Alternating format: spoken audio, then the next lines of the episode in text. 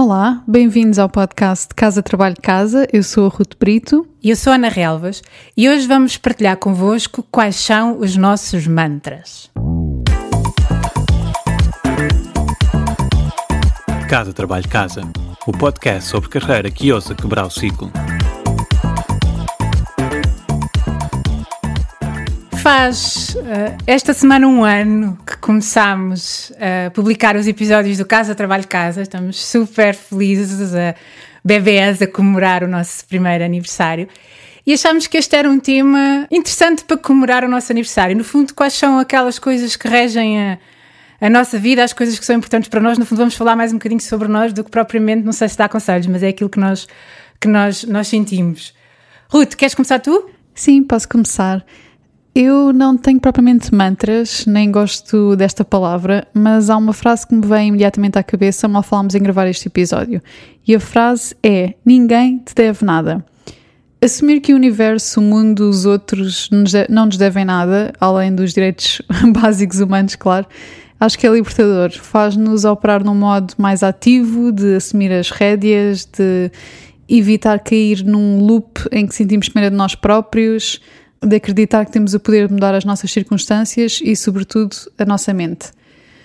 Se nós pensarmos nisto, o oposto é o chamado entitlement, não é? O ter direito a, só porque sim. E eu acho que isto revela-se nas mais variadas coisas e vejo muito à minha volta, desde, sei lá, assumir que um curso superior é garantia de emprego, não é? Ou que se tem um mestrado e só ganho 900 euros, Raramente se ouve, por exemplo, em vez de tenho um mestrado e só ganho 900 euros, entrego este valor por mês e estou a ser compensado muito abaixo. O mestrado em si é relevante, não é? Cada um estudou 15 ou 17 anos porque, porque quis, portanto o que interessa é o valor que se entrega. Outra coisa em que, em que se revela, por exemplo, é o assumir que temos direito a ter poder de compra para viver no centro de Lisboa sozinhos. Quer dizer, em nenhuma capital europeia ou grande capital do mundo é normal uma pessoa começar a sua vida logo com um apartamento T1 todo XPTO mesmo no centro da cidade.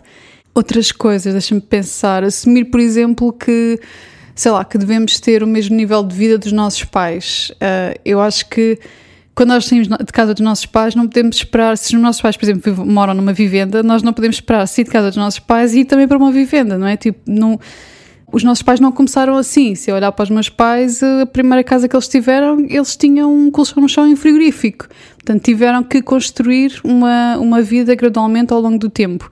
E não temos que assumir que temos direito às mesmas coisas logo mal começamos. Outra coisa onde se revela é, por exemplo, na subsídio à dependência, sei lá, para quem ir trabalhar se tem um subsídio de desemprego mais, mais seis meses, não é? Posso antes ficar em casa e receber o subsídio. E atenção que eu não sou contra subsídios e tudo isto que eu disse são realmente problemas legítimos que, enquanto sociedade, devemos procurar solucionar. Mas eu estou a falar num nível micro da nossa atitude pessoal e não num nível macro. Aceitar que a responsabilidade é minha. Uh, que os outros não têm mais porque, entre aspas, tiveram sorte. E se tiveram, ainda bem, fico, fico feliz, fico contente. Mas o mundo não é, uh, não é zero sum. Há mais oportunidades e cabe-me a mim fazer o meu melhor porque lá está, ninguém, ninguém me deve nada. E isto pode parecer um pensamento um pouco individualista, mas não é. Repara que a frase é ninguém te deve nada, que é muito diferente de dizer não deves nada a ninguém. Eu acredito, obviamente, em amar o próximo, em entre ajuda, na vida em comunidade e tudo mais. Aliás, se todos dermos sem esperar nada uh, em troca, sem esperar receber nada em troca, lá está, porque ninguém nos deve nada, eu acho que o mundo seria, seria muito melhor. E pronto, espero que isto que seja compreendido com a intenção que eu estou a dizer. Pode ser alguma coisa controversa e pode dar às interpretações diferentes, mas pronto, é uma, uma coisa que eu gosto de ter sempre bem presente para mim. Os mantras seguintes, tive de pensar mais um bocadinho, mas acho que são, são coisas que valorizo. Mas antes de lá irmos, Ana, queres falar tu do teu primeiro? Quero, quero. Os meus têm mudado ao longo da vida, porque eu tenho também mudado muito ao longo da minha vida. Mas quando eu comecei a pensar neste tema, a frase que me veio à cabeça que é uma coisa que eu digo todos os dias, ou a alguém, ou a mim mesma, é não vale o esforço. Não vale o esforço. E esforço para mim aqui são várias coisas. São recursos como o tempo, que é limitado, a energia, o dinheiro. Preciso mesmo dizer isto muitas vezes, que é, não vale o esforço, eu não vou perder tempo com esta atividade. esta atividade pode ser um projeto, pode ser uma ideia para um curso novo, ou às vezes até Ah, tarefas domésticas como receitas muito complicadas. Não valem o esforço. Não vale o esforço na maior parte das vezes. Não vou gastar a minha energia a ter esta conversa ou investir nesta relação. Não vale o esforço. Não vou investir tempo para poupar dinheiro. Não vale o esforço. Ah, e esta, esta frase é a mesma coisa que está muito presente na minha cabeça. Se calhar também um bocadinho pelos temas que eu, que eu trabalho, não é? Da questão da produtividade. Mas é muito transversal, porque eu olho muito para os recursos, em particular do tempo e da energia, como sendo coisas limitadas, portanto, eu preciso de, os, de os proteger. Portanto, não vale o esforço, não vale os meus, os meus recursos. E, e, há uma frase que também tem, que eu li há uns tempos e tenho escrevido sobre isso, que também mexeu um bocadinho comigo, que diz: O preço de qualquer coisa é a quantidade de vida que trocamos por ela. E aqui, vida pode ser esforço. o preço de qualquer coisa é a quantidade de esforço que trocamos por ela. E, e este poupar de esforço onde ele realmente não é necessário tem sido um caminho para simplificar, para simplificar a minha vida. Qual é o teu próximo que te custou mais a pensar, mas que vais partilhar agora? O meu próximo acho que encaixa muito bem no seguimento do teu e é uma coisa que eu estou sempre a dizer que é menos é mais. Uhum. Está ligado ao foco e ao single tasking que nos obriga a estar mais presentes. Está ligado ao minimalismo, ao essencialismo, apostar nos 20% que nos vão trazer os 80% de resultados, em focar naquilo que é realmente importante e não naquilo que é apenas urgente. E acho que este princípio do menos é mais, eu acho que nós podemos aplicá-lo a tudo. Podemos aplicar desde a tarefas, a estratégia, a estética também, não é uma estética minimalista. Se nós pensarmos, por exemplo, em design, o espaço negativo também é preciso, é preciso ter margens, é preciso ter espaçamento para deixar o design respirar. E aplica-se também na vida, não é? Claro. Eh, pensando mais concretamente em coisas materiais, em roupa, objetos, eu, por exemplo, prefiro ter menos coisas, mas que sejam coisas de, de qualidade, mesmo que sejam um bocadinho mais caras, prefiro ter mais, mas de qualidade, porque acabam por durar mais tempo, são coisas que realmente fazem-me feliz e ao, ao, mesmo tempo também elimino.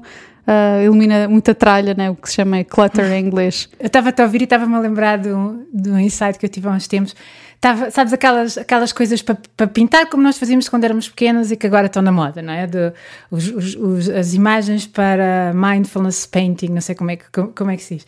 E eu uma vez estava a fazer isso e estava a deixar imenso espaço em branco e pensei assim, deixar em branco também a pintar. Não fazer também é fazer, não fazer também é fazer se forem, se forem escolhas conscientes. E do ponto de vista estético estava a resultar imenso, portanto, que quando começa a pôr muitas cores a coisa depois não, não corre bem, portanto isso estavas, a fez lembrar isso.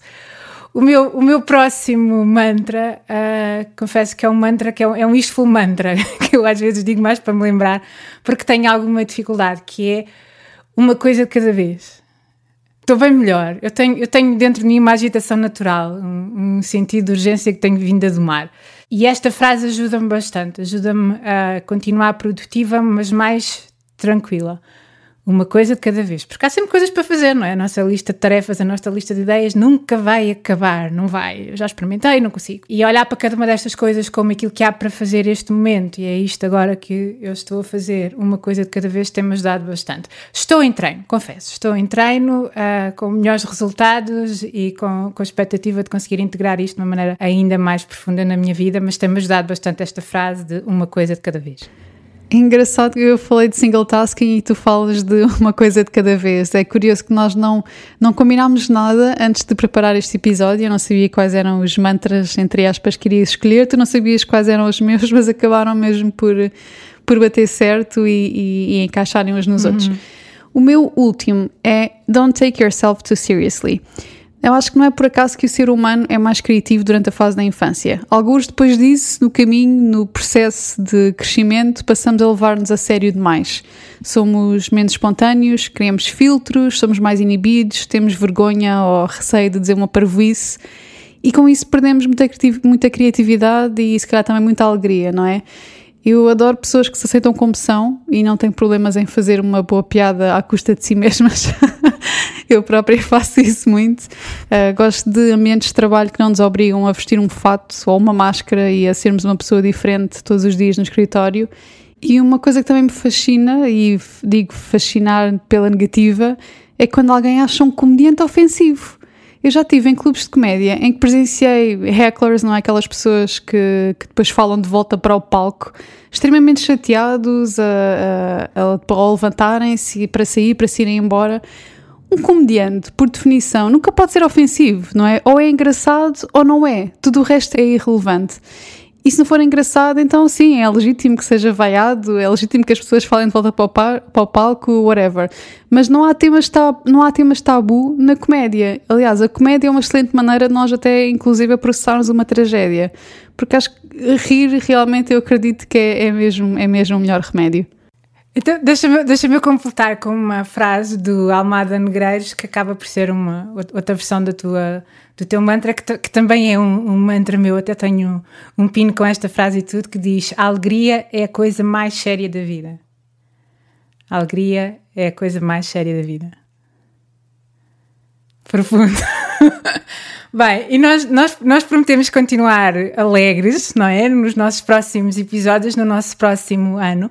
Agradecemos a todos por nos terem durante este ano, alguns desde o início, outros a começaram mais, mais recentemente, mas a ouvirem-nos, a deixarem-nos inspirar-vos, a darem-nos ideias para episódios e a darem-nos feedback. Nós estamos muito felizes com o impacto que o que o podcast está a ter. E temos aqui uma lista de episódios e acho que, pelo menos por mais um ano, vão, vão continuar a poder nos ouvir na vossa aplicação de podcast, no site do Casa Trabalho Casa ou nas redes sociais, também podem lá seguir-nos. Temos conta no LinkedIn, no Facebook, no Twitter e mais alguma, Ruth, e no Instagram. Também já estamos no Instagram. Ok, ok. Então, parabéns, Ruth, parabéns. Parabéns! Mais um ano de trabalho para frente e estamos realmente muito felizes e muito gratas a todos por, eh, por fazerem este caminho connosco. Então, até ao próximo episódio.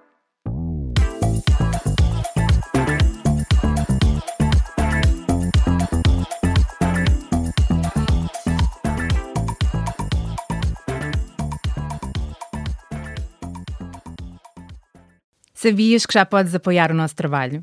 Se és um ouvinte fiel do nosso podcast, convidamos-te a subscrever o Casa Trabalho Casa Premium. Por menos de 5 euros por mês estás a ajudar-nos a cobrir os custos de produção e a garantir que continuamos a trazer-te conteúdos semana após semana. E para agradecer o teu apoio, preparamos três vantagens exclusivas. Primeiro, ouve o podcast em primeira mão. Já não precisas de esperar por quarta-feira. Para começar a semana motivado, passas a receber os episódios ao domingo à noite. Segundo, o kit Mãos Livres. E o que é isto? Podes ouvir o podcast enquanto fazes outra coisa sem perder nada. Nós enviamos-te a transcrição do episódio e assim não precisas tirar notas.